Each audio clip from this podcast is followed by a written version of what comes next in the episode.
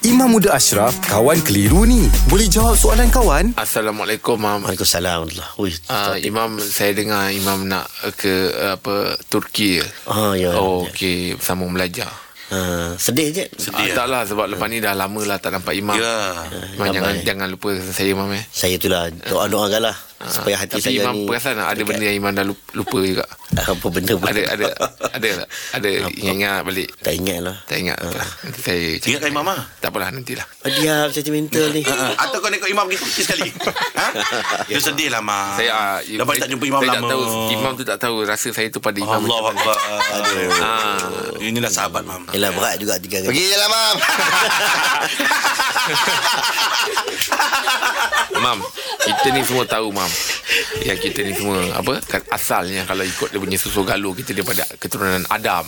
Jadi Adam dan Hawa tu satu bahasa je. Macam mana boleh pecah banyak bahasa lepas tu Mam?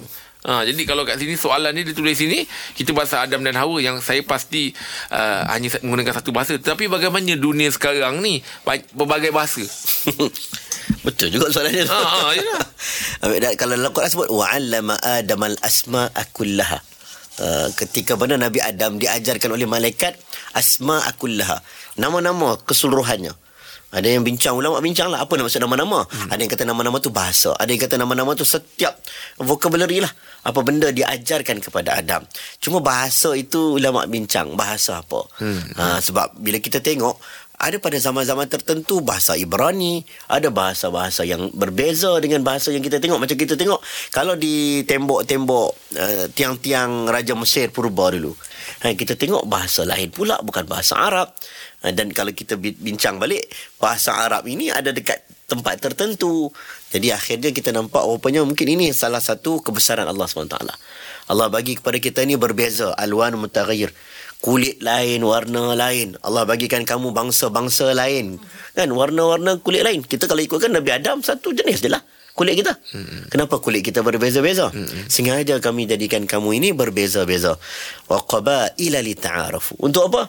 Untuk kamu semua appreciate yang ada pada kamu, hargai juga apa yang ada pada orang hmm. supaya kamu saling kenal mengenali. Hmm. Ha, jadi cantik, colors, more colors dalam dunia ni. Hmm. Kita pergi negara, kita pergi negara orang lain-lain tau. Turki hmm. orang dia lain. Hmm. Cara cakap dia lain, lenggok dia lain, muka dia lain, kulit dia lain.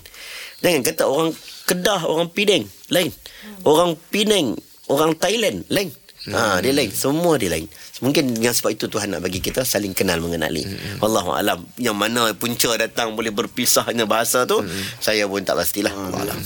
Okey baik. Mam. Terima kasih Mam. Mana bukan semua Iman tahulah Ha, tak semua tahu. Alhamdulillah. Selesai satu kekeliruan. Anda pun mesti ada soalan kan? Hantarkan sebarang persoalan dan kekeliruan anda ke Sina.my sekarang.